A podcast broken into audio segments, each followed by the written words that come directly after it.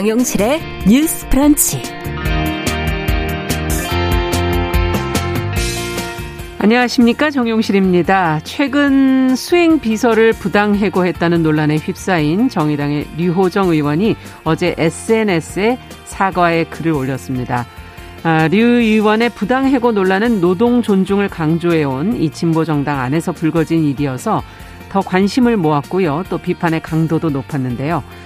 자, 논란이 확산되어 온 과정을 돌아보면서 무엇이 문제였는지 한번 생각해 보겠습니다. 네, 우리는 같은 나라에 살면 대부분 같은 언어를 사용하고 뭐 사회적으로 합의된 단어를 공유하고 있다 이렇게 생각을 하지요. 그런데 사전에도 오르지 못한 채 버려진 단어들이 있다고 합니다. 그 단어의 주인은 사회의 주류에서 밀려난 사람들의 것이다라고 하는데요. 자, 이렇게 밀려난 단어와 사람들을 조명한 소설책 한 권 오늘 함께 읽어보도록 하겠습니다. 그리고 인터넷에서 관심을 모은 중요한 정보들도 같이 챙겨드립니다. 2월 18일 목요일 정용실의 뉴스 브런치 문을 열겠습니다.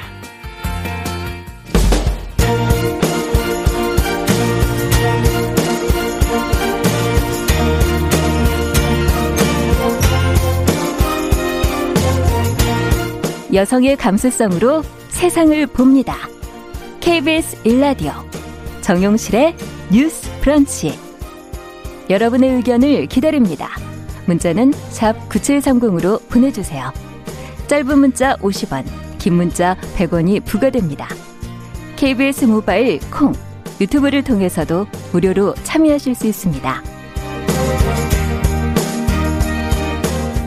네, 정용실의 뉴스 브런치는 항상 이렇게 기다려주시는 분들 덕분에 프로그램이 유지되는 것 같습니다. 벌써 들어오셔서 인사들을 서로 건네고 계시네요. 예, 유튜브는 서로 아시나 봐요. 미무스원님, 써니스카이님 같이 인사를 좀 나누고 계시고요. 감사합니다. 그리고 첩첩산중님, 김진아님, 신정수님도 들어와서 인사 건네주셨습니다. 감사합니다. 자, 오늘도 이제 뉴스픽으로 시작해야 되는데 속보 먼저 좀 전해드리고 시작을 할게요. 강원 동해시 평지, 강릉시 평지, 속초시 평지, 고성군 평지, 양양군 평지, 삼척시 평지 지역에 지금 건조 경보가 발효됐습니다. 어, 산행 전에는 입산 통제, 등산로 폐쇄 여부를 좀 확인하시는 게 좋을 것 같고요. 산불 위험이 높은 통제 지역에는 가지 않으셨으면 좋겠습니다. 건조할 땐 정말 주의하셔야 돼요. 자칫하면 산불 나면 이또 끄는 게 얼마나 힘든지 아시잖아요. 그죠? 자, 뉴스픽으로 저희는 문을 열어보죠. 더 공감 여성정치연구소의 송문희 박사님 안녕하세요. 네, 안녕하세요. 네, 전혜연 사평론가 안녕하십니까? 네, 안녕하세요. 자, 앞서 제가 첫 번째로 말씀드린 게 정의당 류호정 의원 최근에 어, 비서의 부당해고 논란이 지금 불거졌는데 어, 관련해서 뭐 표현이 부적절했다면서 사과를 했어요. 어떤 상황이 벌어졌던 것인지 사과 내용과 함께 조금 돌아볼까요? 예, 이번 사건의 경우에는 지난달 29일경 정의당의 당원이 사회관계망 서비스 SNS에 글을 올리면서 알려지고 또 여러 가지 논란이 제기된 바 있습니다. 네. 당시에 올라온 글을 보면 류호정 의원이 비서를 면직하는 과정에서 해고 기간을 준수하지 않았다. 7일 전에 통보해서 노동법을 위반했다라고 됐었는데 그 이후에 류 의원이 이제 김모 씨, 김 전 비서를 네. 중앙 당기위원회에 제소하겠다 이렇게 밝혔습니다. 음. 중앙 당기위원회라는 것은 이제 징계와 관련된 위원회로 불리고 있는데 어, 당시 류 의원의 주장을 살펴보면 수행 비서를 비롯한 국회의원 보좌 직원은 근로기준법의 적용 대상이 아니다. 음. 이제 근로기준법의 경우에는 해고할 경우 최소 30일 전에 통보해야 되거든요. 그렇죠. 그런데 지금 국회의원 보좌 직원의 경우 근로기준법이 적용되는 것이 아니다. 그러니까 별정제 공무원은 별도의 인사 규정이 있습니다. 음. 그래서 거기에 따라서 했었고 첫 면직 통보도 7일 전이 아니라 이미 지난해 9월 했었다. 어, 여러 음. 차례 말을 했었다라고 했어요. 자, 그런데 이 과정에서 양측의 입장, 어, 누가 잘못했냐의 입장이 언론 보도를 통해서 알려지기 시작을 했었는데, 그렇죠. 어, 이게 뭐 정확하게 또 정제가 되지 않았다라고 또 이제 논란이 된 바 있습니다. 그래서 어, 당시에 알려졌던 내용을 살펴보면 어, 류호정 의원 측의 경우에는 어, 전직 비서였던 분이 음. 업무 수행 과정에서 여러 가지 좀 문제가 있어서 여러 음. 차례 얘기를 했었고 더 이상 할 수 없는 상황에 이르렀다라는 취지로 얘기를 한 것으로 보이고요. 네. 어, 다만 이제 전직 비서의 경우에는 본인이 굉장히 과로와 업무상의 어려움이 있었기 때문에 여러 가지 문제가 있었던 부분에 대해서는 인정을 할 수 있지만 네. 어, 한두 한두 차례의 실수였고 그런 문제를 가지고 이렇게 해고하는 것이 맞느냐 또 과정상의 문제가 많았고 어, 뭐 부당하게 권위주의적 태우를 받았다는 취지의 발언이 알려졌습니다. 네. 그러나 사실 이제 정의당이라는 곳이 음. 노동 존중, 사람 존중을 굉장히 중요하는 정당이다 보니 네. 이것이 법적인 뭐 맞다 아니다의 논란도 있지만 정의당이 어 노동법의 사각지대에 있는 사람들에 대해서 했던 것과 또 다른 것 아니냐는 또 다른 음. 논란이 제기됐습니다. 이런 가운데 류호정 의원이 지난 2일 당사자에게 사과 의사를 밝히기도 하고 여러 가지 문제가 또 다시 제기도 했었는데 어 정의당 지도부 차원에서 이 문제에 대해서 어 15일 어, 류 의원에 대해서 엄중 경고하겠다 이렇게 밝혔고요. 네. 류호정 의원이 어, 최근 SNL을 통해서 본인에 대해서 다시 한번 사과의 입장을 밝혔습니다. 자, 음. 류호정 의원의 입장을 좀 정리를 해드리면 음. 음, 한마디로 말하면 조금 더 이제 노동법의 사각지대에 있는 사람들에 대해서 깊이 생각을 하고 반성하고 성찰하겠다라는 취지로 볼 수 있는데요. 네. 자, 류호정 의원은 정의당에서 굉장히 공을 들여서 영입한 젊은 정치인인데 그렇죠. 어, 여러 가지 일을 겪고 있습니다. 네. 이번 일을 통해서 류 의원이 또 더 성장할 수 있을지 음. 정의당은 또 어떻게 발전할 수 있을지 지켜봐야 되는 상황입니다. 네. 정의당에서 조금 이제 시끄러운 문제들이 계속 있었을 무렵에 또 이제 이야기가 터져서 어 근데 비서에 어 앞서도 얘기해 주셨지만 어떤 근무 태도라든가 비서와 의원 간의 관계 뭐 이런 것들도 좀 냉정하게 들여다볼 필요도 있는 것 같고요. 또 이와 더불어 해고 방법 또 이후에 해명하는 과정 이런 모든 부분을 좀 점검을 해본다면 어 어떤 부분에 문제가 있는 것인지 또 어떤 것을 개선해야 될지 두 분의 입장을 좀 듣고 싶네요. 그 뭐 기사를 보면은 유 의원과 그 수행 비서 전 수행 비서와의 사이에 참 많은 일들이 있었고 네. 서로의 기책 사유가 서로 서로 주장하는 바들이 다 있는 것 같아요. 네. 근데 이제 이렇게 논란이 된 이유는 우리가 사람을 뽑는 것도 중요하지만 사람을 내보내는 것이 참 어렵거든요. 그렇죠. 잘 내보내야 된다. 서로 어떻게 보면은 과정이나 절차가 음. 서로의 상대의 마음을 좀 다치지 않게 이렇게 해야 되는데 이런 부분에서 조금 정치적인 미숙함이 있지 않 않았나 싶은 생각이 들어요. 네. 특히나 유 의원 같은 경우에는 이제 게임 회사 다니다가 본인이 공고 사직을 당해서 부당 해고라고 주장을 하면서 이제 노동 운동으로 네. 시작을 해서 이번에 이제 비례대표 1번으로 국회에 들어온 것이죠. 예. 그래서 어떤 젊은 의원이지만 국민의 대표로서 국회의원으로서 준비성이 조금 이 의정 활동을 펼치는 과정에서 여러 자충우돌이 있습니다만 음. 이러면서 성장하는 게 아닌가 생각 은 듭니다만은 예. 이 정의당을 바라보는 국민의 시선을 좀 생각해 보자. 사실은 이 정의당에 대해서 뭐 많은 불만도 갖고 있지만은 어쨌든 진보 신당에 대한 아까 말한 사람과 노동에 대한 가치를 얘기하는 정의당에 대한 국민의 눈높이가 높아요. 네. 그렇기 때문에 이런 부분에 대해서 조금 많은 미숙함이 남는다 이런 생각이 들고 국회의원 보좌진이 아까 별정직 공무원이기 때문에 근로기준법 적용을 받지 않는다고 하잖아요. 네. 그게 바로 문제입니다. 실제로 음. 이 의원의 사건 같은 경우뿐만이 아니라 국회의원 보좌관들의 그조원의 저 행태를 보면은 해고를 당하고 난 다음에 이의를 제기할 수 있는 경우가 별로 없습니다. 음. 왜냐하면은 이 보좌진의 임명권을 예, 임명권을 국회의원이 가지고 있기 때문에 네. 어떤 사례는 국회의원이 심한 욕설을 하고 계속 보좌진을 바꾸다가 한 해에 한 열 명 정도 바뀌는 경우도 있었어요. 음. 이 국회의원의 갑질에 대해서 다 그냥 소리 없이 나갈 수밖에 없었는데 네. 올림픽 대로 위에서 차를 세우고 나가 넌 해고야 이렇게 해서 잘리는 경우도 봤습니다. 음. 그렇기 때문에 이렇게 보면은 별정직 공무원 말은 좋은데 이런 부분에서 앞으로 국회의원들 전반이 보좌진과의 관계 설정을 어떻게 해야 될 것인가 그렇죠. 이 부분은 좀 문제가 될 것 같습니다. 네. 어떻게 보십니까? 그러니까 엄밀히 말하면 이것은 법적으로 부당해고라고 보기엔 조금 그런 부분이 있죠. 예. 왜냐하면은 말씀드렸듯이 예, 지금의 제도상은 그렇습니다. 그리고 어, 류정 의원이 이제 사과문을 통해서 어, 노동법의 적용을 제대로 받지 않는 노동자성을 인정받지 못하는 사람들이 많이 있다. 뭐 음. 뭐 5인 미만 사업 노동자, 특수고용된 노동자, 국회부자 직원진도 네. 그런 차원이고 그런 것을 잊지 않고 있고 깊이 사과하고 더 잘하겠다라고 사과를 했으니까요. 앞으로 좀 더 성찰하고 음. 또 특수한 환경에 있는 노동자들을 더 살피는 의정 활동을 하는 그런 뭐 성장통으로 하면 더 생산적이지 않나 이런 생각이 듭니다. 네. 저는 이제 제가 이제 정치부 기자를 좀 오래 하면서 양쪽의 입장을 다 보면 음. 이건 좀 냉정하게 양쪽의 입장을 다 볼 필요가 있다. 그렇죠. 왜냐하면 음. 어 근로기준법을 그러면 국회의원도 적용을 받고 음. 보좌관도 적용을 받으면 참 좋은데 네. 지역구에 대형 사고가 터졌다던가 노동 현장에서 음. 굉장히 어려운 문제가 있을 때 의원들이 달려가서 현장을 보고 음. 문제를 좀 점검해 줘야 되는 그런 상황도 있거든요. 그렇죠. 그렇다 보면 제가 아는 사실 많은 보좌관이나 의원들이 본인들의 뭐 수당이나 근로기준법을 떠나서 때로는 새벽에 그 현장에 가기도 하고요. 음. 때로는 밤에 지역구에 대형 사고가 터지면 어, 단체장이 있습니다만 또 네. 달려가기도 하거든요. 이런 특수성도 사실은 존재하기 때문에 의원과 음. 보좌진 간의 호흡이 매우 중요합니다. 그러네요.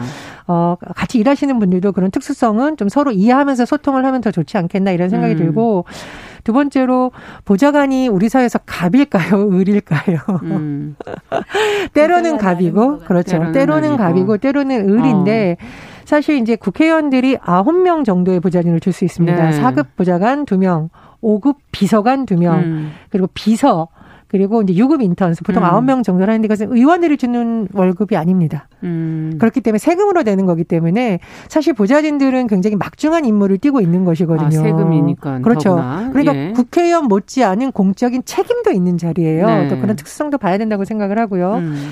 또 하나는 어, 박사님이 지적해 주신 부분에서 별정직 공무원들이 갖는 여러 가지 어려움이라던가 음. 의원 말 한마디로 갑자기 해고가 되는 그렇죠. 그런 특수성에 있어서는 의원들도 많은 반성이 필요하다고 보는데 저는 좀 다른 측면에서 보면 우리나라 정당이 역사가 오래될수록 갖는 좀 특수성이 있는데 의원은 정당 생활을 한 지 5년도 안 됐는데 음. 보좌진의 의원 생활 한 수십 년 하는 경우가 있습니다. 아, 그렇겠네요. 이런 경우에 정치 신인들이 정당 안에서 겪는 이른바 텃세 때문에 굉장히 고생하는 걸 전 현장에서 많이 봤어요. 음. 특히 젊은 정치 신인, 아. 특히 여성에 대한 프레임이 작동을 해서 음. 진실 공방을 떠나서 또 지나치게 이렇게 초점이 모이는 경우도 있거든요. 또 그런 사례도 좀 개선이 돼야만 음. 정치 신인들이 정당에서 건강하게 뿌리를 내릴 수 있지 않냐. 음. 다각적인 측면에서 봐야 된다고 봅니다. 네, 진짜 공감되는 부분인데 또 다른 측면으로 하나 말씀을 드리자면은 이 보좌진 뭐 수십 년 된 보좌진은 진짜 돌을 닦으신 거죠. 그 안에서 살아남기 음, 위해서. 그렇겠네요. 그러신데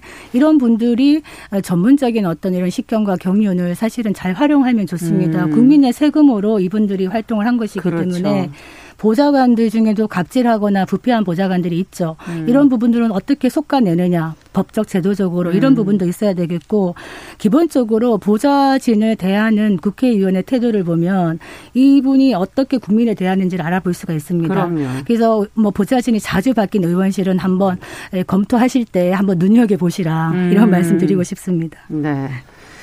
자, 앞으로 또 이 문제를 어떻게 이제 어, 할지는 결국 이호정 의원의 의정 활동 결과로 또 검증되는 것이 아닐까 하는 생각도 들고요.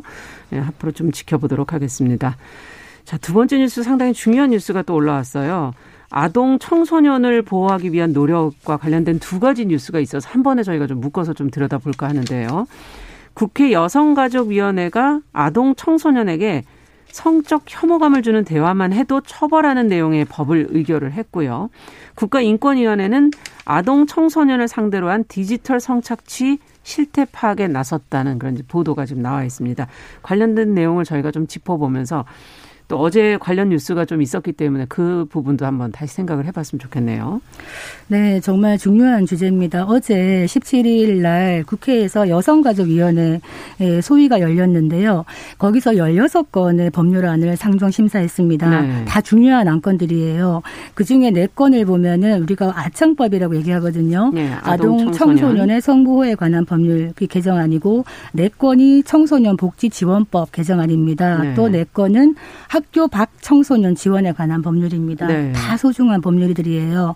내용을 한번 살펴보시면 네 건의 그 아청법 보면은 아동 청소년들에 대해서 성적 착취를 목적으로 성적 욕망이나 수치심 또는 혐오감을 유발할 수 있는 대화를 지속적 또는 반복적으로 하는 행위를 처벌하겠다. 음. 좀 새겨 들으셔야 되죠. 네. 또 하나 중요한 게 그 이런 아동 청소년 대상 디지털 성범죄 우리 많이 얘기했습니다. 네. 여기에 대해서 사법 경찰 관리가 신분 비공개 수사 음. 또는 신분 위장 수사 할 수 있도록 네. 이러면은 초기에 적발할 수 있는 게 많아지겠죠. 수사를 할 수 있는 범위를 넓혔네요. 예, 좀 예. 방도 할수 있고요. 예. 그 다음에 이런 아동 청소년 성착취물을 제작하고 수입 수출하는 경우에 공소시효를 적용하지 않겠다는 아. 겁니다. 그렇다면 처벌의 기간이 길어지겠죠. 그렇죠. 또 아동 청소년의 성을 사기 위해서 권유하거나 유인하는 행위를 기존에는 1년 이하의 징역이나 천만 원 이하의 벌금이었는데 네 형량이요. 네. 이거를 3년 이하의 징역 또는 3천만 원 이하의 벌금으로 상향 조정한다는 어, 겁니다. 그렇군요. 뭐 저는 개인적으로 이것도 높다고 생각하지 않습니다만 다양한 법안입니다. 네. 그리고 또 네 건의 청소년 복지 지원법이 있는데요. 지금 심각한 그 사회 문제가 되고 있는 청소년의 가출한 이후에는 가정 밖에 있지 않습니까? 네. 이 가정 밖 그 청소년들의 위험 상황에 대해서 지원할 수 있는 가정 밖 청소년의 정의 규정을 신설 하고 네. 또 청소년 부모가 있다는 겁니다. 자기도 음. 청소년인데 자녀를 함께 양육하는 청소년 부모. 예, 이런 청소년 부모 지원을 위한 법적 근거를 마련하겠다. 이러한 음. 것들이고요. 예. 또 마지막 네 건에서 중요한 것은 그 학교 밖 청소년 얘기를 하는데요. 지금 그 국가나 지자체에서 학교 밖 지금 학교를 다니지 않는 청소년들을 지원하고 있는데 이 아이들을 조기 발견해야 되죠. 음. 그리고 이 아이들에서 계속 관리를 해야 되는데 실제로 이 개인 정보를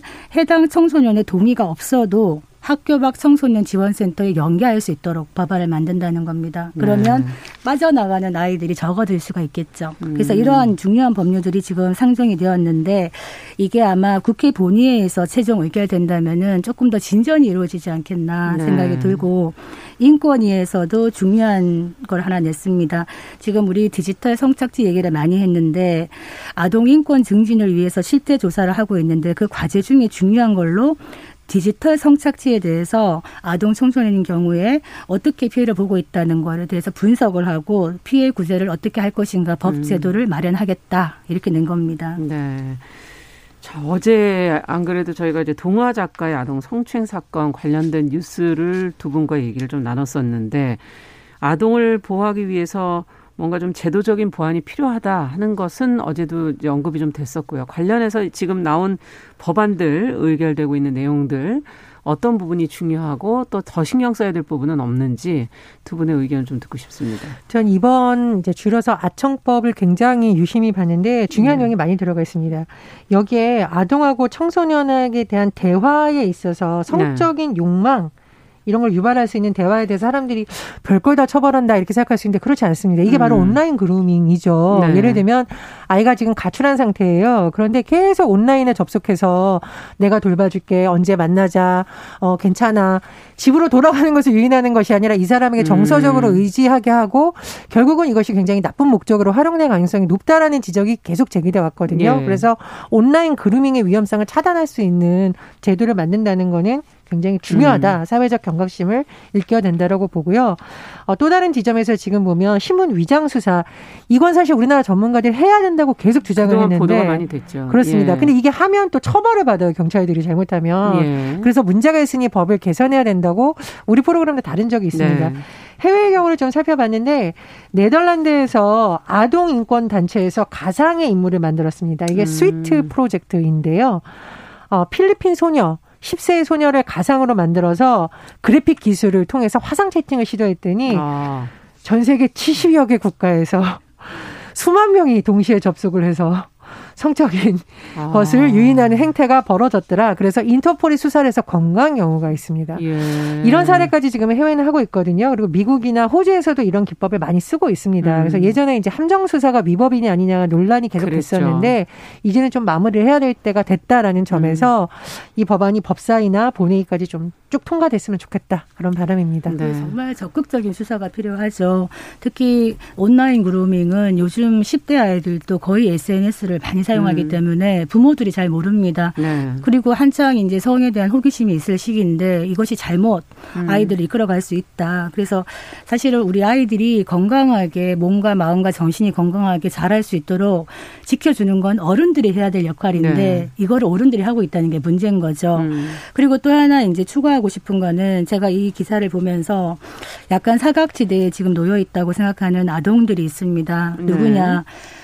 보호 종료 아동입니다. 아. 그러니까 보호, 보호, 종료. 예, 보호 종료. 어떤 보호 종료냐? 예. 우리가 흔히 보육원이라고 얘기하는 아니면 네. 뭐 소년원이나 이런 쪽에 아이들이 있다가 나중에 만 18세가 되면 바깥으로 나오게 돼요. 네. 무조건 나옵니다. 성인이 되는 예, 거니까. 부모가 없는 상황에서 예. 다 나오는데 이 아이들이 낯선 세상에 홀로 온전하게 자립을 음. 하고 버텨내기에는 너무나 힘듭니다. 음. 제가 상황을 지켜보니까 한 해 한 2,600명 정도의 음. 보호 종류 아동들이 나오는데요. 네. 이 아이들에게 주어지는 물론 지원이 있습니다. 음. 지금 지자체에서 한 3년 동안 30만 원씩을 지원금을 줍니다. 음. 그 30만 원 가지고 3년을 살아야 되는 거예요. 월세 내기도 빠듯하겠네요. 그런데 이제 월세는 네. 공공 임대주택에 주거 지원이 있습니다. 아, 이런 부분은 또 지원이 들어가 는데 네. 이 아이들이 자립을 하려면은 일자리가 주어져야 되거든요. 음. 근데 지금 어, 다른 사람들도 다 힘든 상황이기 때문에 이 아이들에게 특화된 일자리가 주어지기가 쉽지 않습니다. 네. 그래서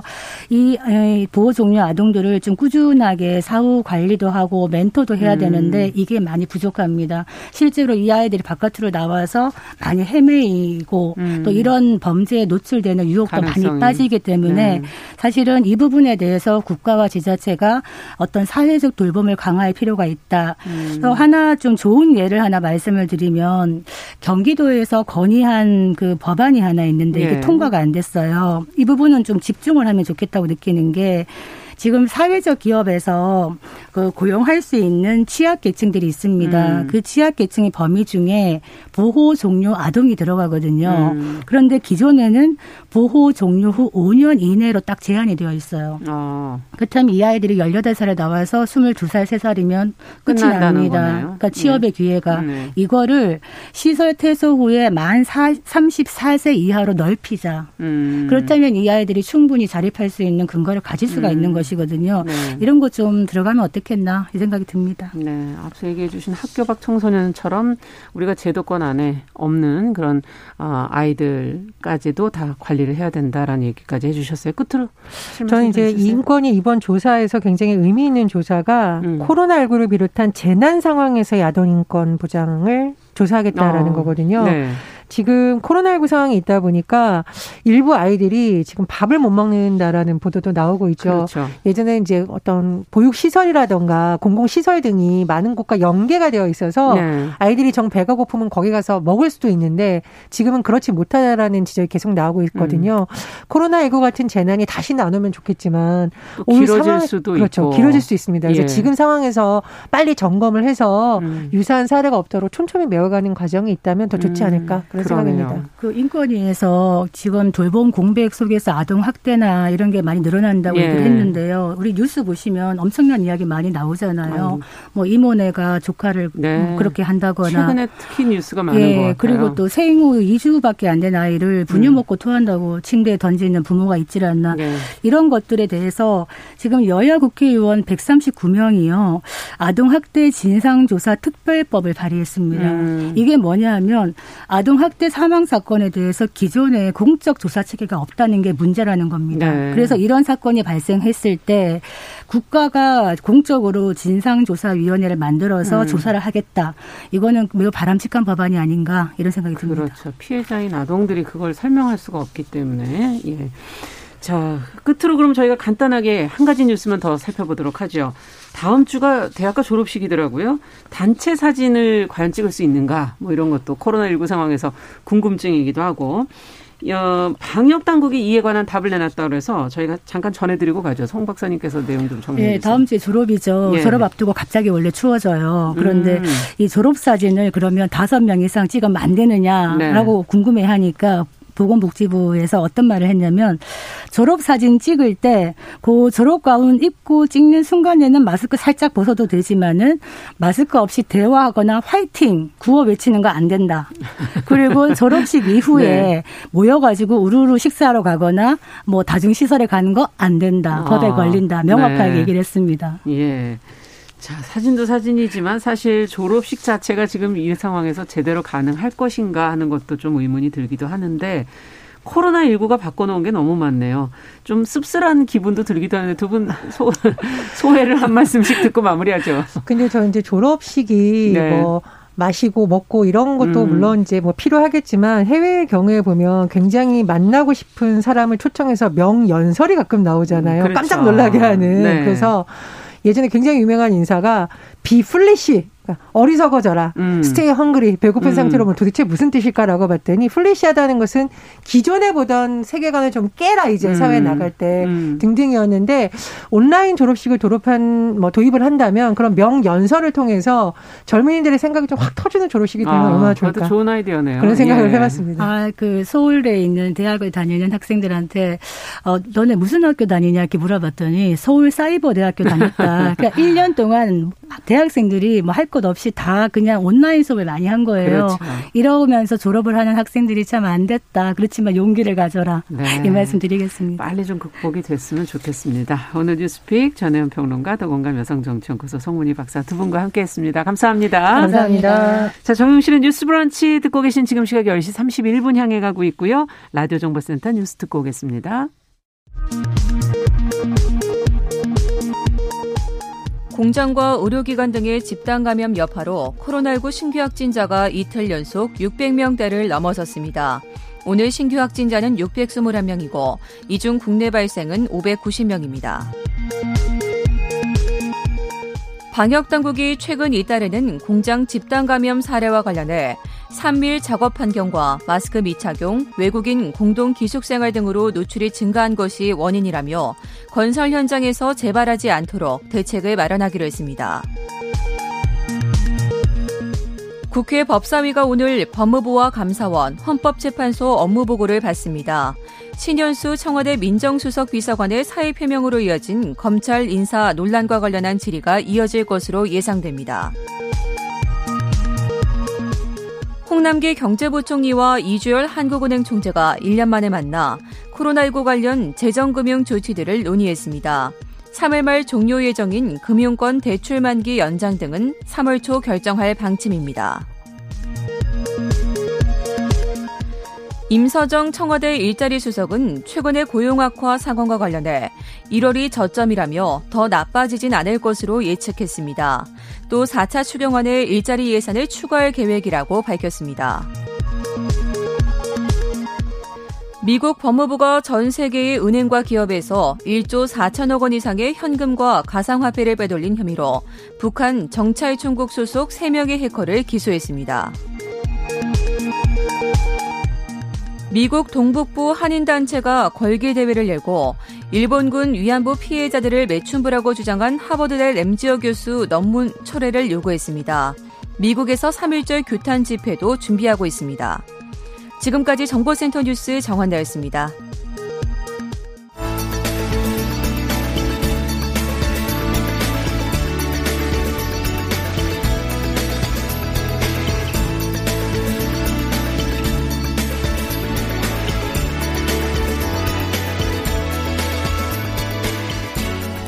세상을 보는 따뜻한 시선.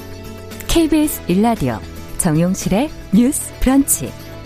매일 아침 10시 5분 여러분과 함께합니다.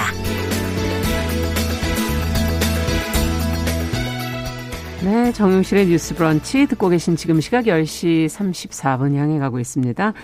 이번에는 인터넷 검색어를 통해서 네티즌들 관심을 모은 이슈 살펴보지요. 검색어 뉴스 오늘도 시선 뉴스의 박진아 기자 잘해 주셨습니다. 어서 오십시오. 네, 안녕하세요. 이번 주에는 어떤 키워드가 많이 검색이 됐나요? 네, 이번 주도 다양한 상황별 이슈들이 좀 있었는데요. 그중에서 오늘은 제도와 관련된 내용들을 좀 알려드리려고 음. 합니다. 첫 번째 키워드가 고교 학점제 입니다. 고교 학점제. 네, 많이 정말 궁금해 하셨는데요. 네. 올해 초등학교 6학년이 되는 그 학생들이 고등학교 입학하는 2025학년도부터 이 고교 학점제가 전면 도입이 됩니다. 어. 그래서 이제 초등학교 아이를 이제 키우고 있는 부모님들이라면 네. 정말 많이 관심을 제도가 변화된다 알고 네. 계셔야겠네요. 맞습니다. 그런 건데요. 이 고교 학점제는 원하는 과목을 찾아 들어서 학점을 따야 하는 그러니까 어떻게 보면 대학인데요. 그러면 비슷한 네. 형식입니다. 네, 아. 그것을 이제 고등학교에도 적용하겠다 이런 내용입니다. 어, 그러면은 지금 기존의 의무로 다 들어야 되는 거잖아요. 네, 그렇죠. 그런 것과는 굉장히 변화가 네. 예상된다 이렇게 음. 생각이 드는데 어떤 점들이 있을까요? 네, 우선 학생들이 얼마나 많은 과목을 이렇게 선택해서 내가 들을 수 있느냐 아. 이런 부분을 좀 많이 궁금해하셨어요. 근데 대학에도 가면 우리 저희가 공통 과목이라고 해서 공통 필수로 들어야 되는 네 그런 네. 게 있잖아요. 그런 개념하고 조금 비슷하게 1학년 때는 공통 과목을 중심으로 수강을 하면서요. 희망하는 진로와 연계된 학업 계획을 수립하고 음. 2학년 때부터 지금 말씀드린 본격적으로 진로 적성에 따라서 이 선택 과목을 골라 듣게 되는 겁니다. 네. 이때 개별 학교 차원에서 따로 만들기 어려운 과목이 있다 그렇다면 여러 학교가 힘을 합쳐서 어떤 아. 과목을 만들 수도 있고요. 만약에 이것도 좀 여의치가 않다 그럴 때는 온라인 교육 과정도 만들 수 있다고 합니다. 네. 그러면은 모든 과목을 선택을 해야 되는 거예요? 그렇죠. 이런 부분들이 진짜 궁금한데요. 예. 꼭 그렇지만은 않습니다. 아까 말씀드린 것처럼 보통 교과 내에서 공통 과목은 모든 학생이 의무적으로 받아야 됩니다. 네. 그러니까 이들 과목이 정확하게 어떤 것이 되겠냐 이것에 대한 것은 음. 내년 국가교육과정을 개정하면서 결정될 예정이기 때문에 내년을 좀 지켜봐야 될것 음. 같지만 지금 예상으로는 국어나 수학 영어, 그렇죠, 국영수, 네. 네. 통합 사회, 통합 과학, 한국사 아. 이런 것들이 좀 포함될 가능성이 높아 보입니다. 상당히 숫자가 뭐 많은데. 사실 네. 제가 고등학교 때 생각해봐도 이런 건 기본으로 저희 때는 뭐 너무 많았어요. 네. 22과목이었어요. 네. 그래서 좀, 좀 네. 비슷한 것 같지만 좀 다른 부분이 있기 때문에 이렇게 체크해 주시면 좋을 것 같고요. 음. 그래서 선택 과목을 만약에 수학으로 예를 든다면 기본 수학은 공통 과목으로 듣고요. 아. 네. 그 뒤에 선택 과목으로 미적분이나 아. 확률과 통계나 이런 것들을 골라서 들을 수가 있습니다. 예전에는 그냥 수학 안에 들어가 있었던 것을 네, 예. 네, 조금 다르게 이제 적용한다는 거고요. 음. 또 여기에 희망하는 진로에 맞춰서 수학을 좀 더 공부하고 싶다 예. 이렇다면 예. 뭐 인공지능 수학 심화 아. 수학 이런 식으로 선택할 수 있는 과목의 수를 조금 더 늘려서 음. 할수 있도록 하는 거고요. 그럼 평가는 또 어떻게 하게 되나? 그렇죠. 예. 또 평가 방식도 변화가 됩니다. 예. 그러니까 지난 2019학년부터 2019학년도부터 진로 선택 과목에는 성취 평가제 그러니까 절대 평가가 도입이 음. 됐습니다. 음. 진로 선택 과목에 대해서만요. 이 평가제가 2025학년도부터는 모든 선택 과목에 확대가 되는 건데요. 아. 공통 과목은 A, B, C, D, E, I 등 이렇게 성취도에 따른 등급과 석차 예. 등급이 나오고요. 선택 과목은 성취도에 따른 등급만 이렇게 표시가 됩니다. 음. 그렇기 때문에 여기서 여기는 석차는 안 나온다는 거군요. 네, 맞습니다. 네. 그래서 가장 낮은 I 등급은 성취율 40% 미만이기 때문에 이 경우에는 미수를 했다 이런 식으로 뜬다고 합니다. 미수, 이수하지 네. 않았다, 네, 네. 제대로 못했다. 그러면 졸업 기준이 충족 안 되는 거 아닌가 이렇게 되면요 다시 수강해야 되나요? 또 그런 것도 이제 많이 예. 어떻게 해야 되나 이런 부분들이 있네 있는데요. 예. 미수를 발생 하게 되면 우선은 해당 과목을 집중적으로 다시 지도하는 보충 이수 음. 방식을 쓸 예정이고요. 이거 같은 경우는 뭐 별도의 과제를 더 수행한다든지 음. 보충적으로 과, 과정을 또 이수한다든지 그런 건데 보충 이수 이후에 받을 수 있는 성적은 이 상한선을 아무리 잘해도 아이 바로 위의 등급인 2 등급까지만 설정을 또 한다고 합니다. 아. 또 현재 대학처럼 대학교에서는 수업이 성적이 너무 낮으면 재수강이라는 그렇죠. 제도가 있잖아요. 근데 이 방식에 대해서는 바로 도입하지는 않고 좀 장기적으로 봐서 도입을 음. 할지 안 할지 이렇게 검토를 또 한다고 합니다. 네. 또한 과목을 이수해서 학점을 취득한다는 거는 이게 단순히 점수만 하는 게 아니고 출석률, 그러니까 수업 횟수의 3분의 2 이상 음. 그것과 학업 성취율 40% 이상을 충족해야 된다는 건데 이거를 3년간 어, 저 어렵더라고요. 고등학교 때까지. 아, 이거 복잡하네요. 네, 그 3년간 192학점을 이수를 해야 된다고 합니다. 음. 그렇기 때문에 아까처럼 미수가 나오면 미달이 되는 거기 때문에 그렇죠. 졸업 유예가 되는 거고요. 또 반대로 굉장히 잘했을 때 대학에는 조기 졸업이라는 게 있잖아요. 예. 고등학교는 그거는 이제 적용되지 않고 네, 조기 졸업은 어렵다고 합니다. 자, 이게 이제 문제는 대입하고 연결성을 학부모님들께서는 그렇죠. 제일 고민하실 텐데 그건 네. 어떻게 되는 건가요? 말씀하신 대로 대입 영향 때문에 정말 예. 많이 궁금해 하시는데요. 2022년 개정 교육과정 고교 학점제 도입 등을 반영해서 2028학년도부터 대입부터 적용할 수 있는 이 미래형 수능 및 대입 방향을 검토하고 있는 상태입니다. 음. 그러니까 사실상 고교 학점제에 넘어서 수능까지도 아직은 확정된 부분은 없고 음. 이것을 반영해서 이제 고민하고 있다 이렇게 보시면 되는 건데요. 적어도 2024년 2월까지는 이 대입 전형 요소의 개선 대책을 좀 마련할 계획이라고 네. 합니다. 다만 전문가들은요, 이 미래형 수능에는 고교 학점제 도입으로 확대되는 교과 과목 등을 고려해서 논술이나 서술형의 수능 체계도 적용되지 않, 않겠냐. 아. 그렇다면 굉장히 많이 큰 변화가 되는 거거든요. 그러네요. 네, 이렇게까지 보고 있기 때문에 고교 학점제에 해당하는 부모님들이라면 조금 더 관심 갖고 보셔야 될 것 같습니다. 그럼 지금 초등학생을 키우시는 분들부터는 네. 아이들에게 교육이 변화된다. 근본적으로 많이 그렇죠. 그런 준비를 하셔야 되겠네요. 맞습니다. 자, 그러면 다음 키워드 또 살펴보죠. 네, 다음 키워드는 청년 주거급여 분리 지급이라는 제도인데요. 예. 청년 주거급여 분리 지급은 기존 주거급여 수급 가금 내에서 20대 미혼 자녀가 학업이나 구직 등을 목적으로 부모와 따로 거주하는 경우 네. 그러니까 쉽게 말해서 지금 부모님하고 같이 사는 이 집에서 주거급여를 지원을 받고 있는 분들이에요. 음. 근데 아이가 이제 학업이나 취업 등으로 따로 살게 된 경우에요. 음. 그렇게 되면은 이제 지원을 집으로만 받았기 그럼 때문에 부모님만 받게 되는 건가 네네. 이런 생각이 드네요. 맞습니다. 그런 네. 부분을 좀더 이제 보완하기 위해서 이렇게 부모님과 따로 사는 자녀에게도 아. 그걸 제도를 이제 도입하는 건데요.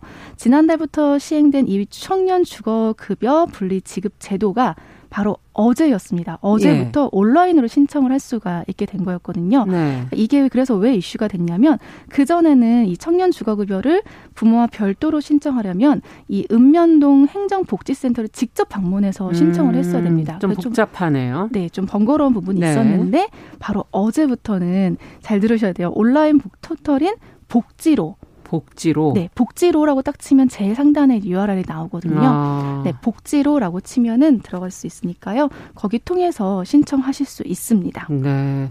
자, 앞서 이제 부모에게 지급되는 주거 급여가 네. 있다. 그걸 이제 청년들도 신청할 수 있다. 네. 이런 얘기를 해 주셨는데 주거 급여가 아무나 주는 건 아닐 거고 기준이 있을 것 같아요. 그렇죠. 이 주거 급여 수급 기준은 우선 3인 가구 기준으로요. 네. 중위 소득 45%인 179만 2,778원 이하고요. 음. 1인 가구는 82만 2,524원, 2인 가구는 138만 9,636원입니다. 그러니까 예를 들어서 20대 미혼 자녀 한 명과 함께 서울에 거주하는 부모님의 경우라면요.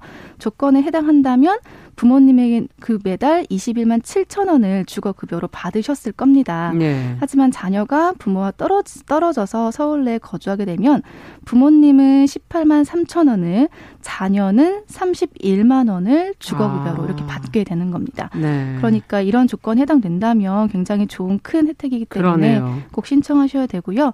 또 신청할 때는 그냥 신청만 하면 되는 게 아니고 제출해야 되는 서류들이 있습니다. 음. 해당이 되는 서류가 있으면 뭐 재직 증명서라든지 재학 증명서, 뭐 학원비 납입 증명서, 4대 보험 가입 확인서, 가족 관계 증명서 등이 있기 때문에 이런 것들 해당이 된다면 미리 챙겨 두시는 게 좋고요. 음. 좀 자세한 사항은 아까 말씀드린 복지로에 복지로. 네, 들어가셔서 확인할 수 있습니다. 네. 어쨌든 주거 문제가 상당히 심각하기 때문에 특히 청년들의 그쵸. 문제를 어쨌든 부담을 조금이라도 줄여보겠다 하는 그런 계획인 것 같네요. 네. 자, 마지막은 어떤 키워드인가요? 네, 마지막은 아파트 경비원의 휴식권 보장을 강화한다 이런 내용인데요. 예. 최근 입주민 갑질과 열악한 노동 환경 등이 알려지면서 음. 경비원에 대해서 휴식권을 좀 보장해야 된다 이런 이야기가 수면 위로 올라왔는데 이런 목소리가 좀 반영될 것으로 보입니다. 아. 네, 앞으로 아파트 경비원이 경비 업무 외에 분리수거나 예. 뭐 청소, 주차 관리 등 다른 업무를 많이 해서 법적 근로 시간 규정을 그 하면은 법적 근로시간 규정을 적용받게 되는 건데요. 예. 이게 가장 크게 보면은 이제 24시간 교대 근무 자체가 불가능해지는 거고요. 음. 또 고용주는 경비원분들이 휴게 시설을 휴, 휴게할 수 있도록 휴게 시설을 별도로 마련 마련하고 월 4회 이상 휴무일을 제공해야 되는 그런 의무가 생기게 되는 겁니다. 네. 휴식권이라는 걸 조금 더 설명을 해주세요. 네, 그 정말 다 중요하지만 휴식권 보장 부분에 대해서 좀 더 구체적으로 살펴보면요. 아파트에서는 경비원의 휴게 시간이 보장되도록 경비실 외부에 보면 음. 사람들이 출입할 수 있는 곳에 휴게 시간 알림판을 부착을 네, 하고요. 지금 휴게 시간이다 이런 거 알려주고 네, 예. 입주민들에게는 휴게 시간 준수에 대해서 공지를 제대로 해야 됩니다. 네. 또 순차 시간도 규칙적으로 바꿔야 되고요. 휴게 시설에 대해서도 그 장소를 분리해야 되고 음. 또 적정 실내 온도도 유지해야 되고 또 소음이 차단될 수 있도록 또 위험 물질에 노출이 되지 않도록 이런 기준들을 마련하는 것이 의무화된다고 합니다. 네. 뭐 이번 제도 개선으로 공동주택 경비원 등 근로자 보호가 좀 더 두터워지고 제도 음. 운영도 음. 좀 체계화되게 기대해 봅니다. 네, 이번 주 소식 잘 들었습니다. 어, 검색어 뉴스 시선 뉴스의 박진아 기자와 함께했습니다. 감사합니다. 감사합니다.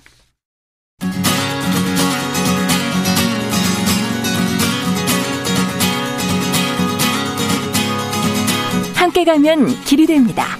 여러분과 함께하는 정용실의 뉴스 프런치. 월요일부터 금요일까지 방송됩니다.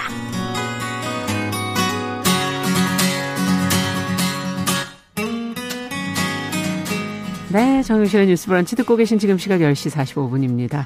아, 이번에는 작은 서점주의 개성 있는 안목으로 신간을 같이 읽어보는 그런 시간이죠. 동네 책방. 오늘은 부비프의 박은지 대표 자리해 주셨습니다. 왜 이렇게 오랜만에 뵙죠? 그러니까요. 안녕하세요. 안녕하세요. 오시는 길이 좀 추웠죠? 아, 네. 근데 날씨가 맑아가지고 그건 좋더라고요. 해청했어요. 네. 네. 오늘 어떤 책을 들고 오셨어요? 네, 오늘 소개해드릴 책은 핍 윌리엄스의 잃어버린 단어들의 사전이라는 소설이에요. 음. 저는 이제 제목만 보고 뭔가 이제 판타지 같은 해리포터 같은 것도 생각나고 그랬거든요. 그러니까 표지도 좀 그런 느낌인데요. 네. 예. 근데 이 소설은 그렇지는 않고 옥스퍼드 음. 영어 사전 초판을 만드는 편집실에서 평생을 아. 보낸 한 여성의 이야기예요. 네. 세상과 언어를 남성들이 정의하던 시대에 스스로를 정의해 보려던 여성의 이제 아. 일대기 같은 소설입니다. 이야, 소설 배경이 그러니까 조금 오래된 느낌이 들어요. 네, 옥스퍼드 영어 사전의 예. 초판이 예. 지금으로부터 100년 전쯤에 나왔다고 해요. 음. 그래서 이 소설은 사전이 한창 만들어지던 1886년부터 12권 분량의 초판이 완간된 1928년까지의 음. 시간을 다루고 있습니다. 지금 시간이 너무 구체적인 걸 보니까 실화인가요, 이거는? 네, 이게 주인공인 에즈민 허거의 인물인데 대부분의 주요 등장 인물이 실제 인물이에요. 음. 그래서 이제 작가가 사전 편찬 과정이나 뭐 역사적 사건들 이런 것도 실제 바탕을 두고 있고 네. 책을 쓰기 위해서 옥스퍼드 영어 사전의 역사랑 사전 편집자들의 뭐 전기나 고문서 보관실의 쪽지들까지 되게 방대하게 참고를 아. 했다고 하더라고요. 그래서 이 책이 사전의 역사이자 또 한 여성의 성장 서사이자 20세기 초에 시대적 상황을 엿볼 수 있는 역사 소설로도 읽을 수가 네, 있습니다. 뭐 팩션 이렇게 표현하는 역사적인 소설로 볼 수가 있다라는 네. 얘기신데 주인공 에즈미 그러면 어떤 인물로 지금 묘사되고 있어요? 네, 에즈미는 이제 어릴 적부터 사전 편집실에서 살다시피 한 인물이에요. 음. 사전 편집실이 영어 사전에 들어가는 단어를 고르고 또 정의를 하던 곳인데요. 네. 에즈미 아빠가 편집자였기 때문에 아빠가 일하는 동안 그 편집실의 테이블 밑에서 놀기도 하고 음. 단어에 대한 애정이 굉장히 남다른 인물로 자라게 됩니다. 이제 그와 동시에 어떤 단어는 다른 단어보다 중요하고 모든 단어가 사전에 실리지 않는다는 걸 자연스럽게 이제 알게 돼요. 아. 이제 그러다 어느 날에 편집실 바닥에서 여자 노예라고 적힌 종이 쪽지를 줍게 되는데요. 예. 에즈미는 그 단어가 버려진 거라고 생각해서 자기 트렁크에다가 잃어버린 사, 단어들의 사전이라는 이제 이름을 붙여놓고 거기에 그 버려진 단어 쪽지들을 하나 둘씩 모으기 시작합니다. 아, 아버지가 사전 편집하시는 그 방에서 버려지는 종이들을 하나씩 모으다 보니 네. 사전 안에 들어가지 않는 단어들이구나 하는 네. 생각을 하게 된 거군요. 네. 그걸 모으면 정말 어, 잃어버린 단어들의 네. 사전이 되겠네요. 맞아요. 네. 그러면 사전에 실리지 않는 말들은 어떤 것이 있을까? 네. 한 번도 생각해 본 적이 다 실리는 줄 알았거든요. 그러니까 저도 그래서 음. 이 소설이 되게 새로웠는데 네. 글로 기록된 적이 없어서 권위를 갖지 못한 말은 사전에 실리지 않았다고 이제 소설에 음. 등장을 해요. 우리가 아무리 일상적으로 쓰는 말이어도 글로 된 출처가 없으면 아, 사전에 실릴 수가 없는 거예요. 그렇군요. 네. 그래서 누가 말하는 걸 들어본 적도 없는 말인데 대단한 사람이 책에다가 적어 놨으면 그건 음. 이제 사전에 등재가 되고 너무 익숙하게 쓰는 말인데도 글로 기록된 걸 찾을 수가 없으면 음. 사전에 실리지 않게 됩니다. 야. 그러면 글을 모르는 사람들의 말 이거는 또 사전에 오르기가 힘들 거 아니에요. 네. 그래서 시장에서 자파를 파는 여자들의 말이나 부엌에서 일상적으로 오고 가는 단어 같은 거는 사전에 오르지 못하게 돼요. 음. 어떻게 보면 교육받지 못한 사람들 또 여성들의 말이 배제되는 경우가 많았던 건데요. 아빠와 함께 이 사전 편집실에서 일하게 된 에즈미가 자기가 모은 버려진 단어들이 주로 여성들의 말이었다는 걸 알게 돼서 네. 아 내가 내 경험과 느낌을 설명할 적합한 단어를 사전에서 못 찾았던 건 이것 때문이었겠구나라는 아. 걸 이제 어렴풋이 알게 돼요. 그리고 더 나아가서는 어, 나를 설명하기 위해서 사전 속 단어들에 내가 의지할 수 없으면 음. 나만의 사전에 적극적으로 단어를 더할 수도 있겠다 이런 생각을 야, 하게 됩니다. 굉장히 주체적이고 적극적인 네. 생각이네요. 네. 한 번도 저는 그런 생각을 해본 적이 없는데 그러면 이제 이런 단어들 앞서 말씀해주신 교육받지 못한 사람들 특히 여성들의 단어들을 그럼 모으기 시작하는 건가요? 네. 그게 모아진 건가요? 그러면? 네, 이제 에즈미가 글로 쓰인 적 없는 단어들을 모으고 기록을 하기 시작해요. 그래서 주머니에 항상 음. 종이 쪽지랑 이런 연필 같은 거를 가지고 다니면서 아. 새로운 단어를 들으면 거기에다 적는 거예요. 예. 근데 원래 그 사전 편집실 권위를 가진 그 편집실에서는 단어를 쓰고 정의를 쓰고 그 밑에다가 텍스트로 된 출처를 쓰게 돼 있는데 음. 예시문을 이제 적는 건데 네네. 에 즈미 가 모으는 단어들은 그런 글로 쓰인 출처가 없잖아요. 그렇죠. 그래서 에즈미는 단어를 쓰고 그 말을 한 사람의 이름, 뭐 시장에 있는 뭐 어떤 할머니 예. 그 이름을 쓰고 그 할머니가 한 말 그대로를 예시문으로, 예시문으로. 네, 적는 거예요. 어. 그래서 자기 말이 글로 쓰이는 경험을 이 여성들이 처음 해보다 보니까 음. 그 반응들이 되게 인상 깊기도 했는데요. 그 메이블이라는 할머니는 등장하세요. 네, 여기 음. 나오는 할머니가 있는데 시장에서 이제 조각품을 파시는 할머니예요. 음. 그 할머니가 되게 다양한 말들을 에즈미한테 알려주는데 에즈미가 사라졌다가 이제 다시 오랜만에 만나는 그런 장면이 있거든요. 예. 거기서는 다른 사람한테 부탁해서 자기 말을 자기가 직접 그 종이에다 써달라고 부탁을 해서 음. 이만큼 모아놨다가 오랜만에 만난 에즈미한테 이제 건네주기도 합니다. 이야, 보관해 두셨네요. 네. 많은 수많은 단어들을. 네. 어, 어떤 단어들이 수집이 됐을지 이제 한번 이 책에 나온 내용들 좀 들여다보고 음. 싶어요. 네. 어, 근데 이게 번역된 소설이다 보니까 우리하고 좀 차이가 네, 있겠죠. 그런 건 조금 아쉬웠는데 음. 여기에서 나오는 이 영어 단어가 얼마나 아. 익숙하고 얼마나 낯선 말일까가 확 와닿지 않아서 좀 아쉽긴 했지만 네. 이제 에즈미가 가정부한테 짐 빠지다라는 단어를 얻어요. 음. 그리고 또 시장 상인에게선 자기 몸에 대한 여성의 몸을 가르치는 다양한 그런 단어랑 음. 또몇 가지 욕 같은 거를 얻기도 하고요. 네, 짐바지다 정말 많이 쓰는 말인데. 네. 음. 그래서 그 영단어가 어떤 느낌일지 잘 모르겠더라고요. 음. 한편으로는 이제 사전에 이미 있는데 정의가 또 불충분한 경우가 등장을 하는데요. 네네. 예를 들면 시스터후드라는 단어가 예, 있습니다. 네, 많이 쓰는 네. 말이죠. 소설 예. 속에서는 이제 여성 참정권 운동이 전개되면서 등장을 하게 되는데요. 소설에 나오는 사전에서는 이 말이 이렇게 정의가 음. 돼 있어요. 공통의 목표를 지닌 여성들을 가리키는 데 쓰이며 나쁜 의미로 주로 쓰임. 그다음에 이제 나쁜 의미로 네 그리고 이제 네. 예시문이 나와야 되잖아요 네. 어디에서 어떻게 쓰였는지 출처가 되는 예시문이 신문 기사 속 구절이었는데 예.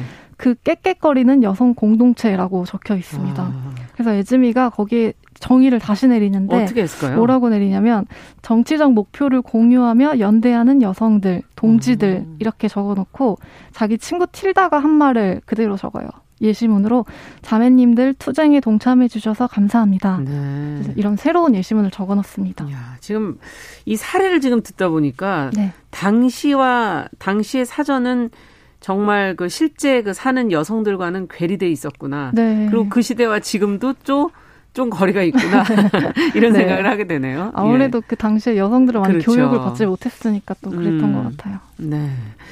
자, 그러면 한 시대의 사람들이 쓰는 말 속에는 정말 많은 말들이 많은 것들이 담겨 있는 것 같아요. 네, 책에서 에즈미의 아버지는 음. 사전이 단어들의 역사책이라는 말을 해요. 음. 단어가 쓰여온 의미와 정의 또 형태와 발음까지 시대와 상황에 따라 변화했기 때문인데요. 그래서 에즈미는 여성들의 단어가 더욱 더 많이 읽히고 공유되고 이해되어야 한다고 생각했던 것 같습니다. 음. 여성들의 단어가 여성들의 역사이기도 하니까요. 네, 그 전에 사실 그 언어를 지배했던 거는 아무래도 많이 쓰고 했던 남성들이기 때문에 네. 다른 데도 쓰고 여성들은 그거를 어떻게 기록하지 못하고 있었던 음. 것이다 이런 얘기네요. 네. 자, 그 뒤에 에즈미 그럼 어떻게 되나요?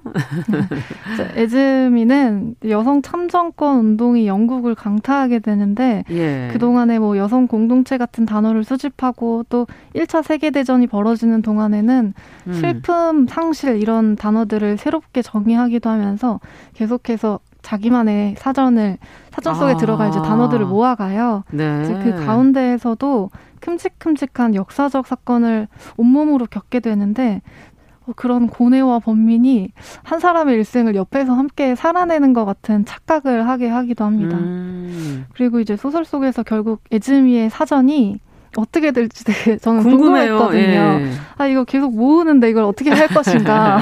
책을 내나? 그러니까요. 요즘에는 독립 출판도 많지만 예. 이때는 안 그랬을 것 같았는데 어떻게 여성들의 단어라는 책으로 만들어지기는 합니다. 아 책이 만들어지는군요. 네. 네. 음. 근데 음 이런 잘 팔렸나요? 인기를 끌었나요?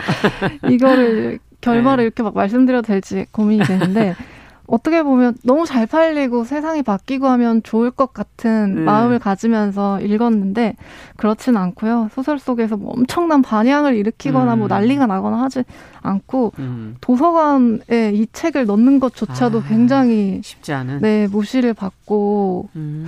그런 이야기들이 등장을 해요. 네. 그걸 읽으면서도 참 많은 씁쓸하네요. 생각이 네 들, 어떻게 보면 그게 음. 현실적인 이야기일 것 같기도 합니다. 네. 자, 오늘 부비프 박은지 대표와 함께 피 윌리엄스의 소설 잃어버린 단어들의 사전 같이 읽어봤습니다. 뭔가 마음에 던져지는 게 있는 것 같네요. 네. 네 정용실의 뉴스 브런치도 같이 인사드리겠습니다. 2월 18일 목요일 순서 인사드리고요. 저는 내일 오전 10시 5분에 다시 뵙겠습니다. 감사합니다. 네, 감사합니다. 고맙습니다.